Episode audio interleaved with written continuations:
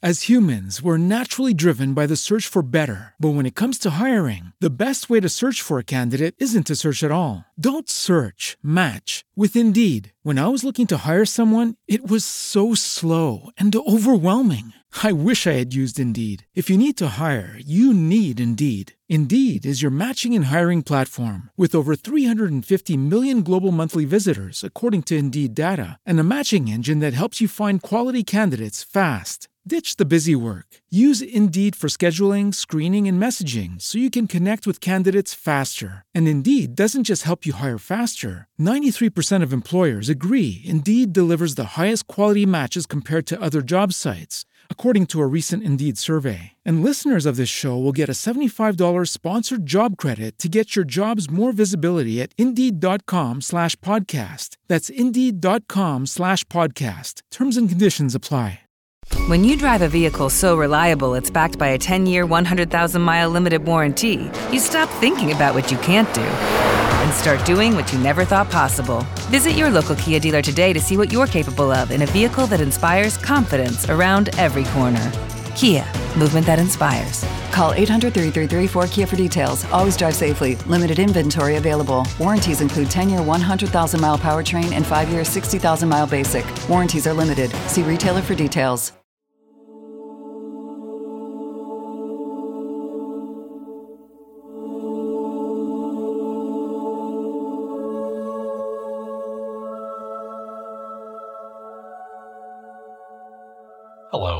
Welcome to Western Civ, episode 193 Enemies and Friends.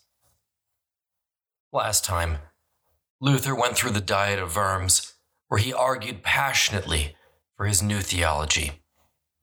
While Luther carried the day with the common people, he did not with the Holy Roman Emperor Charles V, who declared Luther an outlaw, making it a crime to offer him shelter or protection the elector, desperate to save Luther without making it obvious he had done so, orchestrated a fake kidnapping, secreting Luther off to the isolated castle at the Wartburg. But even without Luther to lead it, the Reformation was in full swing in Wittenberg. Theologians like Melanchthon, Zwilling, and Karlstadt pushed the boundaries of Luther's theology, attacking the sacrificial mass and the concept of begging monks. Overnight, it seemed like the Reformation might come to full fruition within the city of Wittenberg. Today, Luther pumps the brakes.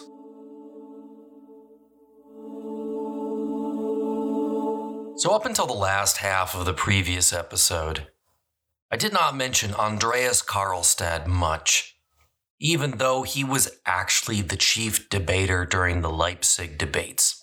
And I'm not alone in this. Karlstadt tends to get airbrushed out of most of Luther's biographies. For my part, I can tell you I removed him to keep the narrative going more smoothly and to make it an easier picture to understand. But now we're going to have to muck it up a bit.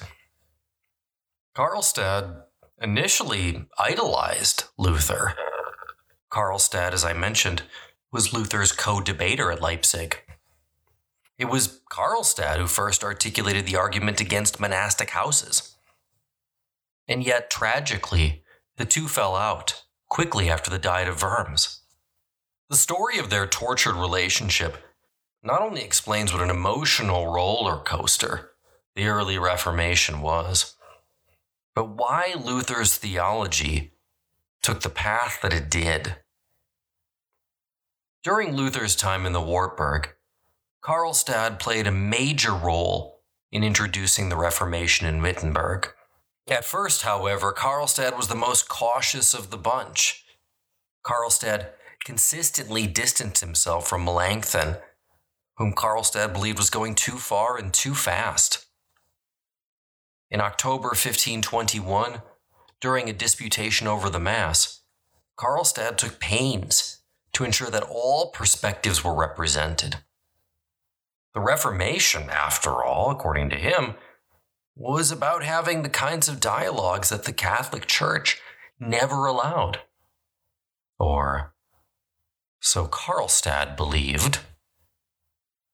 Karlstadt was trained in law and he had more real world experience than Melanchthon, which probably explains why he consistently favored a cautious approach. Seeing consequences, Melanchthon, in his exuberance, did not. For example, while Karlstadt in 1521 believed that the whole community needed to weigh in on the issue of private mass before any decision was reached, Melanchthon believed that should be dispensed with immediately. In November 1521, Karlstadt published regarding the worship and the homage of the signs of the New Testament, in which he argued that Luther was right. Christ was present in the bread and the wine. Therefore, this was a key sacrament and not to be missed. However, Karlstadt then hedged its bets, ultimately setting him at odds with Luther. He argued that even though Christ was physically present in the Eucharist, we should honor the sacrament because of the spiritual presence of Christ. This set Karlstadt on a course in which he would ultimately argue that the sacrament was a memorial act only, completely opposed to Martin Luther, who did not take kindly to disagreement. Shortly before Christmas Day 1521, Karlstadt announced he would be giving communion in both kinds. This was a serious step to take since the shadow of Jan Hus still loomed large over the issue. Even the elector had made it clear he was opposed to communion in both kinds. The elector and Karlstadt had had a strained relationship for a while now. Karlstadt was constantly angling for more lucrative benefices and often found himself thwarted by the elector. To an extent, his decision to give communions in the two kinds was an effort to distance himself from Friedrich, in the event that Wittenberg would be able to assert more independence. Yet, given later events, I don't doubt for a moment that it was something that he believed in. But before we move forward, let's quickly jump back so we can understand Karlstadt and Luther's relationship a bit better. Karlstadt was three years younger than Luther, so certainly older than Melanchthon. Karlstadt arrived in Wittenberg in 1507 so well before Luther. He was a very well known humanist in academic circles, and prior to 1517, was one of the most widely known people in Wittenberg. Between 1517 and 1521, however, Luther would completely eclipse Karlstadt in renown.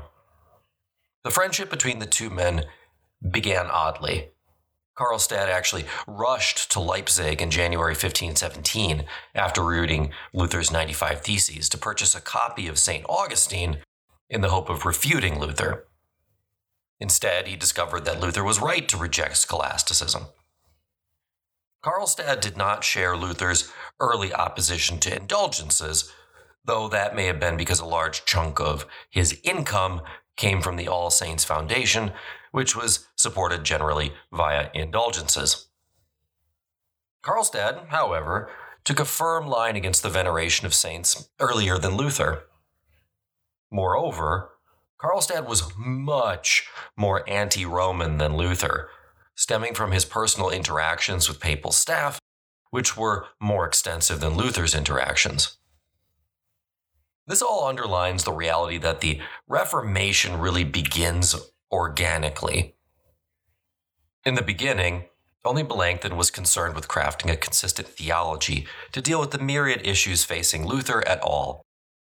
Everyone else, Luther, Karlstadt, etc., simply dealt with issues as they happened to come up.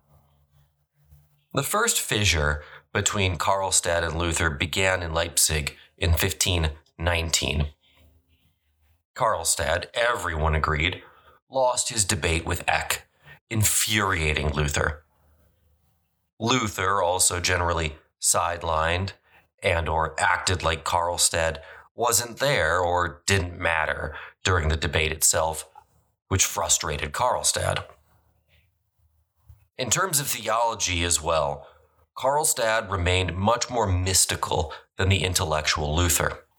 Karlstadt wrote a treatise on, and I didn't take German growing up, so I'm doing my best on these words, Gelassenheit, or the meditative letting go of human attachments in order to let God enter.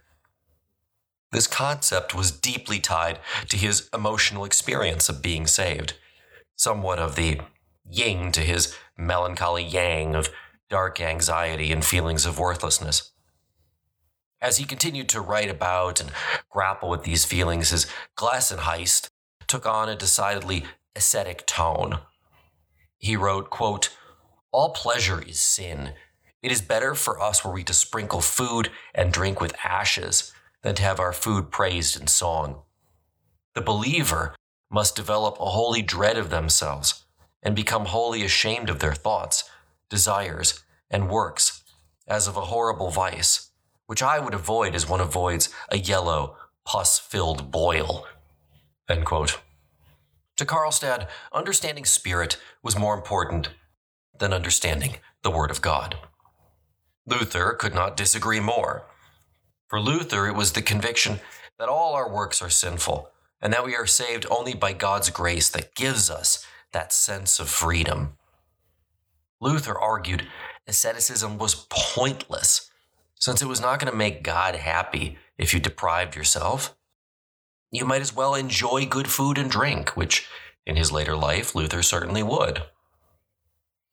Karlstadt's striving for his letting go or his Gelassenheit came pretty close to a willed state of perfection that Luther rejected, but which John Calvin would later espouse. Luther blamed Karlstadt for setting up, just like the monks quote, a new kind of mortification that is self chosen, putting to the death of flesh, end quote. Karlstadt wholeheartedly tied himself to the vision of creating, quote, the Christian city of Wittenberg, end quote. He believed he was experiencing in Wittenberg in 1521 the final triumph of the gospel. He wanted to dispel all the trappings of papistry he officiated dressed in lay clothing, and when the communion wafer was dropped not once but twice during service, he just told the person to pick it up. As a quick aside, they didn't. Luther was still preaching that the host was actually a part of Christ, and even the evangelicals were not willing to cross that bridge yet. So Karlstadt had to bend over and pick it up. Both times. On New Year's Day, he celebrated Mass with communion in both kinds and this time a thousand people came. But this was small potatoes compared to the bigger news back from December 26, 1521. Karlstadt had decided to marry. His bride was Anna von Mochau, and though Luther was still in the Wartburg, Melanchthon attended. The idea of a priest marrying and keeping a wife open was radically new, Though you will no doubt recall that Pope Alexander VI, Rodrigo Borgia, did just that during his time as Pope. Still, outside Rome, wives who lived with priests were shunned and not considered members of polite society. And in fact, even now, not everyone celebrated this wedding. A pamphlet of a mock wedding mass circulated around this time calling Karlstadt, quote, a fisherman of wives a clear allusion to Christ admonishing his disciples to be fishers of men. The pace of reform in Wittenberg continued to accelerate.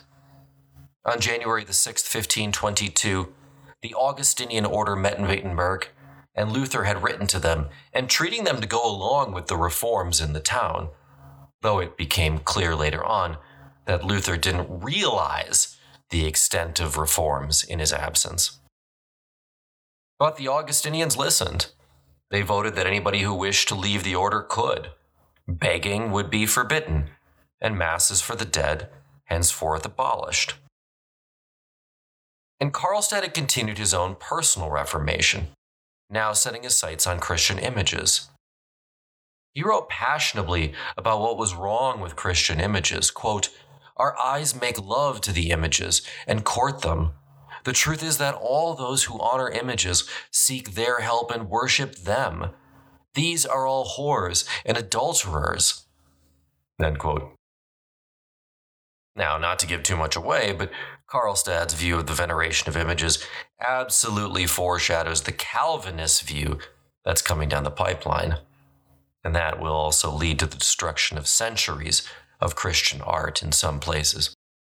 Karlstadt also continued to write against begging, which was a strong stance to take in a university town that probably depended a lot on donations to survive. But Wittenberg was facing a lot of bigger issues. At first, Luther's success was a boon for the university, and hundreds of university students flocked to his school. So many, in fact, that they couldn't find anywhere to house them all, and students were stuck standing in the hallway to hear Melanchthon preach.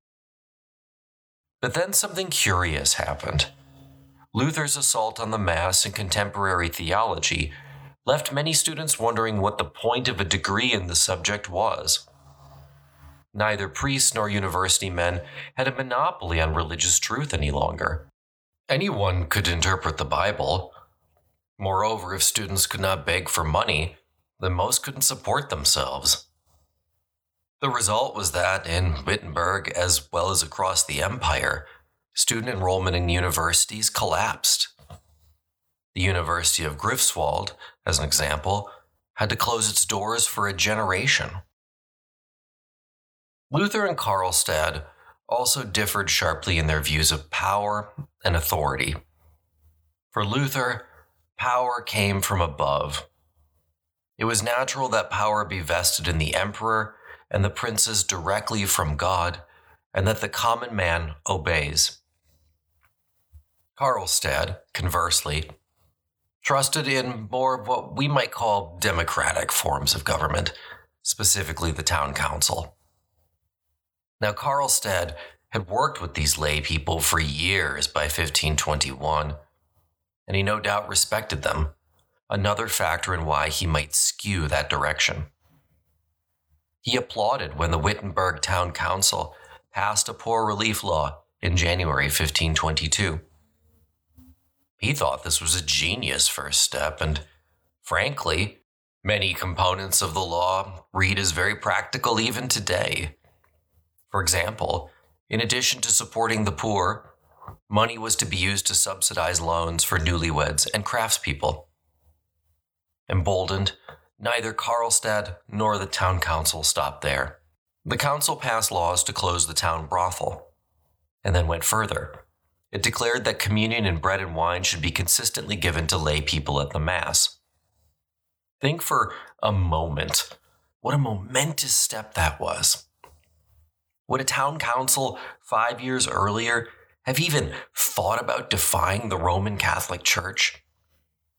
And yet, in only five short years, people seem to have determined that they should get to choose the tenets of their faith based on their own opinions and readings of the Bible, not have it handed down to them. These actions were clearly going to displease Friedrich the Elector. Yet, the town council had them published anyway, an indication of the level of risk everyone now seemed willing to take. In late January and early February 1522, representatives from the town and the electors sat down to see if they could hash out agreements on some of these issues to keep a reformation going that everybody could live with. They agreed as follows part of the Mass would be in German. It would also be stated clearly that Mass was not a sacrifice, the priest would give communion to the parishioner, quote, according to their wishes, end quote, and the poor law would remain in place. This agreement cleverly sidesteps the issue as to whether or not communion would be in the one kind or the two, leaving it up to the parishioner.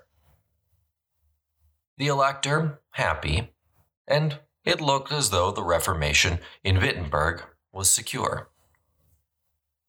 However, the Catholic side had not been idle. Duke George of Saxony, the elector's cousin, successfully lobbied the imperial court to get involved.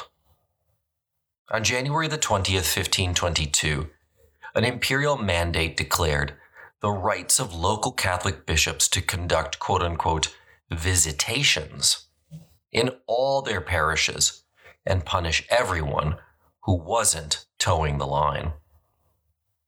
The elector now had to choose between supporting the Reformation in Wittenberg and potentially losing his dukedom. It would be easy, after all, for the emperor to just transfer his rights to his cousin, as is actually going to happen in 1547. But for now, the elector switched sides and revoked the agreement with Wittenberg. And Luther supported him. While that might seem strange, there are two factors at play here.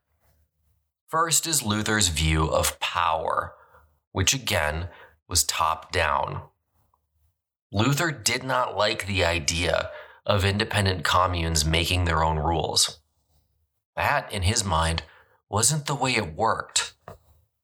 So, all this reform, well, it should have come from the elector. It was not sufficient for him to just rubber stamp the agreement after the fact. Second, as I alluded to before, Luther did not agree with all these reforms. And so when he returned to Wittenberg on March the 6th, he was ready to support the elector and turn back the clock. As an aside, the elector still could not be seen, quote unquote, allowing Luther to return. So they cooked up this story about somehow Luther escaping from wherever it was he was hiding and he got back to Wittenberg without the elector's permission. Luther wrote an open letter to this effect. They had it printed, sent out, and I guess that resolved the matter to everyone's satisfaction. Luther, on March the 9th, back in Wittenberg, began to preach a series of eight sermons, known as the Invocavit sermons, determined to reinstate his authority. Sure, he admitted anybody could teach about the right words or phrases from the Bible to use, but Scripture remained the sole authority on all matters of theology. Luther went on, reminding everyone that he was the first reformer. Quote, Therefore, dear brothers, follow me. I was the first whom God placed on this arena. It was also me to whom God's first revealed to preach these words. End quote. He said those who wanted to make radical changes to religion forgot that first you raise children on milk, then pap, then soft eggs, and then soft food. One should not move too quickly or aggressively. The events in Wittenberg that March are really revealing as to an important aspect of Luther's character. He might rail against the authorities, he did it a lot. But time and time again, Luther, in the end, would always align himself with the princes. While Luther had been growing uncomfortable with Karlstadt for some time, he wanted Melanchthon to take the lead in Wittenberg. Now, to be fair, prior to March 1522, there's no real indication of a major rift between Luther and Karlstadt, at least not until after Luther returned to Wittenberg. From that point onwards, the narrative is consistent. According to Luther, it was all Karlstadt and Zwilling's fault. They had both overreached and overly excited the population through their preaching. The course correction that had to take place concerned those two bad apples and them alone. Period. Zwilling rapidly fell into line and recanted. That left Karlstadt with his head in the proverbial noose. Quickly, he found himself banned from preaching, a ban which went from temporary to permanent within days. Frankly, I cannot escape the obvious conclusion that Karlstadt just became a convenient scapegoat for all of this. Luther wanted to be in the elector's favor and putting all the blame on Karlstadt allowed him to do that and distance himself from his former friend. There's something a little bit unsettling about Luther here. Karlstadt was one of his first allies. He was his friend. Sure, maybe they had not communicated much over the past year, and maybe he had overstepped. But should not Karlstadt be allowed to recant like Zwilling? Very soon, however, Luther was equating Karlstadt with the devil. Luther believed it was Satan, who, in the shape of Dr. Karlstadt, had come to destroy the Reformation. This is pretty brutal vitriol. And Luther also originally approved many of the changes that Karlstadt made, don't forget. Things like communion in the two kinds and a German liturgy, to say just a few. In fact, Luther's German liturgy, which would be formalized in 1526, was barely different from Karlstadt's. Plus, the two men agreed on Eucharist in principle, at least for now. So, in terms of changes, once Luther was back, he dispensed with letting the laity touch the host and forbid priests from wearing lay clothing. But that was about it. So, why such a commotion? Luther seems to have now grasped a key difference between himself and Karlstadt. Luther realized that he and his former friends were now on different theological paths. Sure, on the surface, their attitude toward the sacrament of communion were the same. But underneath, they'd taken very different means to get there. Karlstadt's being essentially mystical in nature. Luther saw the cracks in the foundation that Karlstadt may not have at the time. And he was right. In only two years, Karlstadt would argue that Christ's presence in the Eucharist was spiritual only. A complete break with Martin Luther. And again, I know this all sounds so academic and pedantic to us now. The distinction between spiritual and physical presence. But at the time, this was a life or death question for millions of Europeans. People were willing to fight and die for it. Certainly Luther was. Still, upon his return to Wittenberg, Luther couldn't literally turn back time. The monks weren't coming back. The begging ordinance was here to stay. And most important, all those destroyed Christian images were gone. What Luther was able to control was how the Reformation was going to proceed going forward. There weren't going to be any more town councils calling the shots. This was going to be a princely Reformation. A Reformation where change came from the top down, as it was supposed to, not the bottom up. Critically, for Martin Luther, this was a reformation that he, no one else, was in charge of. The princes would institute changes as he directed, and there would be no democracy in the process. One of the aspects of the Reformation that gives it such unique flavor, depending upon where you are is that so many religious leaders like Luther are going to do this. Whether we're talking about Zwingli or Calvin or Karlstadt or even Thomas Cranmer with, you know, old Henry VIII, who we'll get to. The Reformation is so much based on the personalities at play.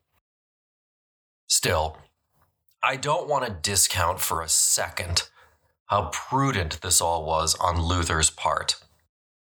If Luther had not walked back the Wittenberg Reformation, then the elector would have been toast. The Duke of Saxony, his cousin George, would have been given his lands, and the stridently Catholic Duke would have snuffed the Reformation out before it had a chance. Was Luther difficult to work with? Yes. Was he always right? Certainly not. But in this instance, his decision saved the Reformation. But the idea of a communal Reformation was not dead. This is one of those genies that you just can't put back in the bottle. In town after town, from Zwickau, Augsburg, and Nuremberg, popular movements brought in the Reformation. All the actions that galvanized the people of Wittenberg were repeated throughout the empire. Chalices were destroyed, altarpieces torn down, evangelicals interrupted sermons. Luther could put the brakes on the process in Wittenberg, but he was powerless to do anything about the wider movement. And this did hurt Luther. By siding with the authorities, Luther had played his hand. Now, all these cities, including nominally Lutheran Nuremberg, just did what they wished without seeking his advice. Clearly, they didn't seem the world in the same way as Luther, and so they weren't interested in what he had to say. Luther never understood communal values or communal politics. The idea of compromise and brotherhood was alien to him. There was no compromising with the devil. When Luther returned from the Wartburg, he was even more convinced that he was part of a grand cosmic battle being waged between God and Lucifer himself. To be on God's side meant to be on Luther's side. Everyone else was with Satan. Luther's vision after his time in the Wartburg is increasingly narrow. He had faced down all the princes of the empire. But from 1522 onward, what he seemed to care about most wasn't Germany, but small, backwater Wittenberg.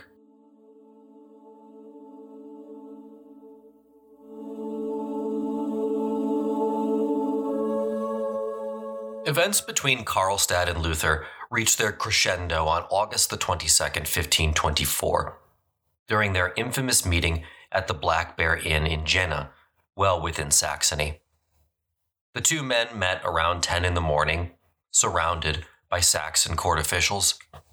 Luther wanted the meeting to be witnessed. Karlstadt went first. He accused Luther of trying to lump him in with Thomas Munzer, a radical preacher who advocated not only religious, but social change as well. Karlstadt complained that those accusations were false. He might not hold the same view any longer with Luther on the Eucharist, and Karlstadt didn't at this point.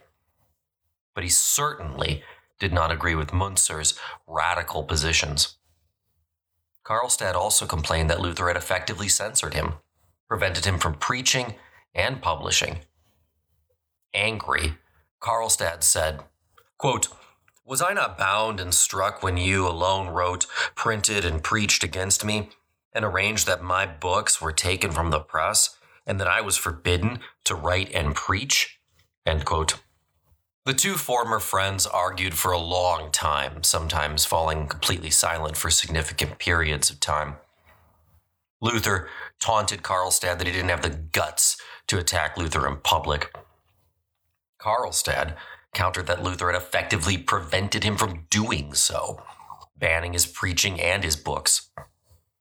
Luther then took out a coin, a guilder, and presented it to Karlstadt as a token by which Luther was guaranteeing Karlstadt's right to speak against Luther, if that was what he wanted to do. Karlstadt bent the coin and declared, quote, Dear brothers, this is a sign, a pledge, that I have the authority to write against Dr. Luther, end quote. Taking a coin like this was actually a big deal in the 16th century. Contracts were often agreed to in this fashion, marriage deals could be brokered this way. But interestingly, both men came out of the meeting with two very different views as to what the coin symbolized. To Luther, this meant a formal indication of a feud. To Karlstadt, it signified his right to publish. It didn't have to come to this, of course. After his rebuke in 1522, Karlstadt tried to keep a low profile. He went back to his post as archdeacon and tried to resume his academic life, though Melanchthon and others shunned him. Slowly, his isolation began to wear on him, and Karlstadt took increasingly grim views of the university life and increasingly radical views in his theology. More and more, Karlstadt felt like he needed to get out of Wittenberg. Ironically, the man who had once insisted on fancy clothes and his noble lineage now wanted nothing more than to retire to the countryside and live as a mere peasant. He toyed with the idea of becoming a vintner. He had grown up in a wine producing region, but instead decided to just become an ordinary priest. Karlstadt was careful and meticulous, taking his time to clear all this with church authorities and with the elector. But in May of 1523, he took up a clerical position in the tiny hamlet of Orlamund. When he got to Orlamund, it was clear from the start that Karlstadt's mystical theology had changed a lot between March 1522 and May 1524. He now held services exclusively in German. He translated Psalms from Hebrew for the whole congregation to sing. According to sources, these quote unquote songs were terrible but at least he was trying to involve the congregation more in the service. Detached from Luther, Karlstadt's theology also grew more independent. Now he preached openly that Christ was only spiritually present in the Eucharist, not physically so. As he put it, bread is what you get in the baker's shop. It isn't Christ.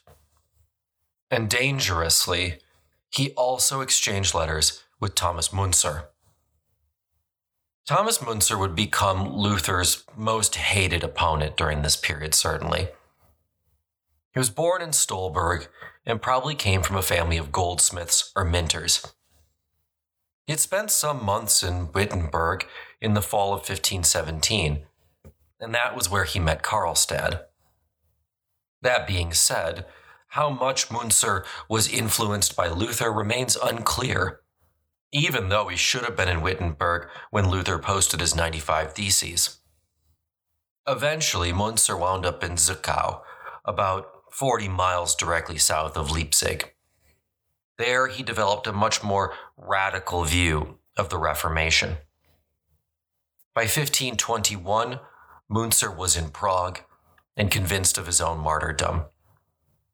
Many of Munzer's actions can be explained by the fact he believed both his own martyrdom to be nigh, as well as the end of days. Munzer kept moving until he secured a position in the tiny town of Allstedt in the spring of 1523. There, he established a printing press and set about publishing his ideas. Munzer wasn't willing to wait. He wanted immediate action. He wanted town councils to have the right not only to establish theology, but radically remake society in an egalitarian fashion. Luther was utterly opposed to his views, linking Munzer with violence and rebellion, words designed to get the German princes to stand up and pay attention. As was his usual tact, Luther likened Munzer to the devil Events in Allstedt quickly got out of hand. Convinced that the end of days was coming, Munzer did not object when some parishioners set fire to a nearby pilgrimage chapel. It is unclear if Munzer was behind the arson, but he believed the chapel was idolatrous regardless and did nothing to search for the perpetrators. In July of 1524, Munzer called on his supporters to form a new league. This league would replace all previous allegiances, binding rural peasants, townsfolk, and princes alike into a new covenant with God. This was absolutely revolutionary.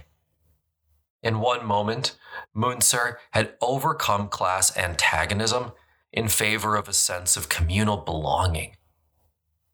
At this point, the ducal official stepped in, shutting down Munzer's printing press, forbidding him from preaching, and disbanding the league. Munzer, feeling that Allstedt could no longer protect him, fled for the small imperial town of Mulhausen. During this time, one key difference between Karlstadt and Munzer became evident. While Karlstadt completely believed in nonviolence, he was consistent on this. Munzer was more than willing to use the sword to accomplish his means. And that kind of brings us up to pace to where we are at this meeting at the Black Bear Inn on August 22nd, 1524, between Karlstadt and Luther. But of course, the antagonism between the two did not end that day. Mounting the pulpit to preach the following morning, Luther found a smashed crucifix waiting for him, a clear signal that he was not welcome. Karlstadt walked away from the Black Bear Inn confident that he had won the right to publish, and he intended to use that right immediately. Setting out to rally support, Karlstadt now signed all his letters and tracts, quote, Andrew Karlstadt, exiled on account of the truth without a hearing, end quote. Any elation he felt was short lived. On September the 24th, barely a month after the meeting, Friedrich the Elector summoned Karlstadt to Weimar and informed him that he was banished immediately. Karlstadt would spend the next several years traveling the empire in search of somewhere where he could put down roots. In search of somewhere to put down roots. And his writing, of course.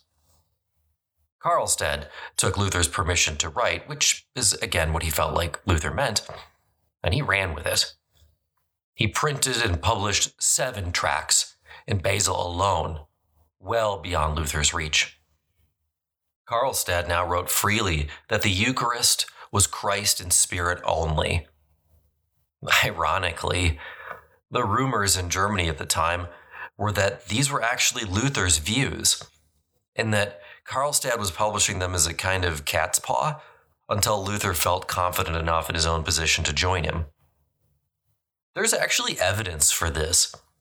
Luther at the time did write, quote, I confess that if Dr. Karlstadt or someone else had been able to instruct me five years ago that there was nothing but bread and wine in the sacrament, he would have done me a great service. I suffered such great temptations at that time and twisted and struggled, because I saw well that this would have been the biggest coup against the papacy. What did Luther mean by this? He does seem to be agreeing with Karlstadt here. Or is it as he alludes, and he only meant to use the sacrament as a weapon against Rome? To me, that seems unlikely for a man so confident in his own beliefs. Look, there are going to be a lot of people in the Reformation who make choices for political reasons. We'll start to meet them very soon. But Luther was not one of them. Now, in the end, I chalk this comment up to the fact that the Reformation was so young at this point, and everyone was still figuring it out. It would not be for several years until Melanchthon would finally hammer out exactly what was Lutheranism. And by the way, major humanists, all the way from Nuremberg to the Netherlands, agreed with Karlstadt.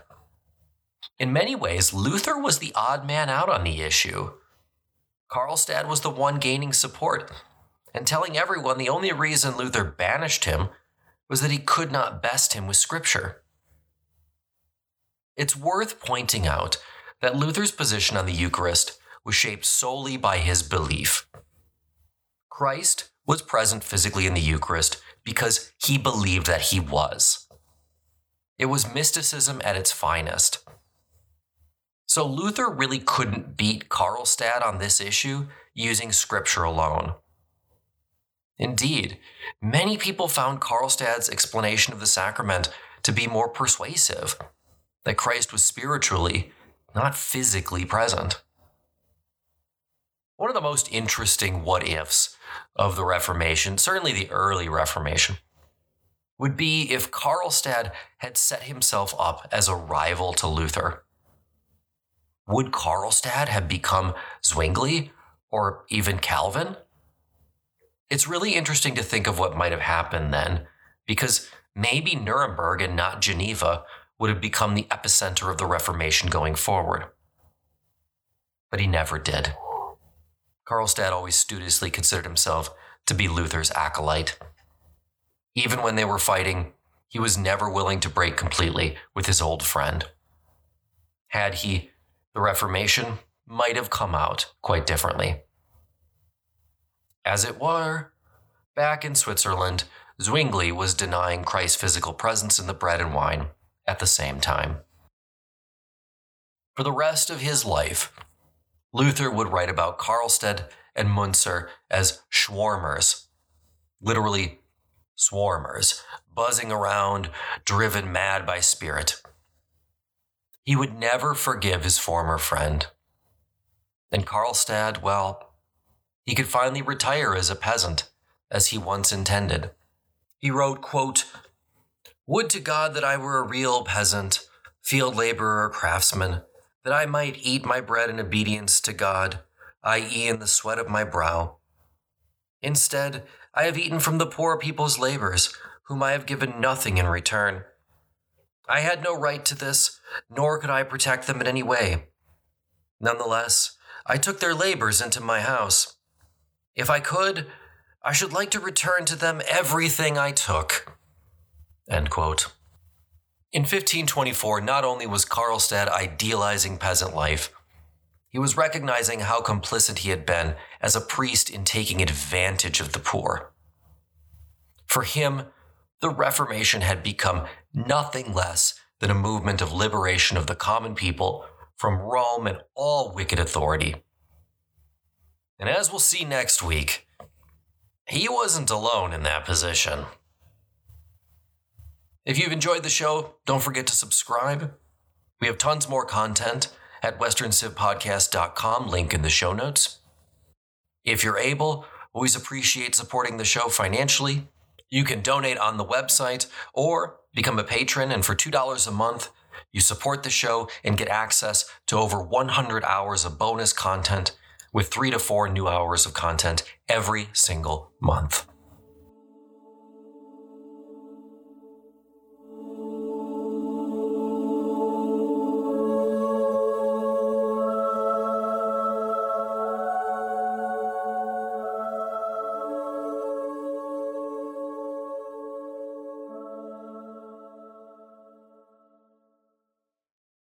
As humans, we're naturally driven by the search for better. But when it comes to hiring, the best way to search for a candidate isn't to search at all. Don't search, match with Indeed. When I was looking to hire someone, it was so slow and overwhelming. I wish I had used Indeed. If you need to hire, you need Indeed. Indeed is your matching and hiring platform with over 350 million global monthly visitors, according to Indeed data, and a matching engine that helps you find quality candidates fast. Ditch the busy work. Use Indeed for scheduling, screening, and messaging so you can connect with candidates faster. And Indeed doesn't just help you hire faster. 93% of employers agree Indeed delivers the highest quality matches compared to other job sites, according to a recent Indeed survey. And listeners of this show will get a $75 sponsored job credit to get your jobs more visibility at Indeed.com slash podcast. That's Indeed.com slash podcast. Terms and conditions apply. Hello, it is Ryan, and we could all use an extra bright spot in our day, couldn't we? Just to make up for things like sitting in traffic, doing the dishes, counting your steps, you know, all the mundane stuff. That is why I'm such a big fan of Chumba Casino. Chumba Casino has all your favorite social casino style games that you can play for free anytime, anywhere with daily bonuses. That should brighten your day a little. Actually, a lot. So sign up now at chumbacasino.com. That's chumbacasino.com. No purchase necessary. Group. Void were prohibited by law. See terms and conditions. 18 plus.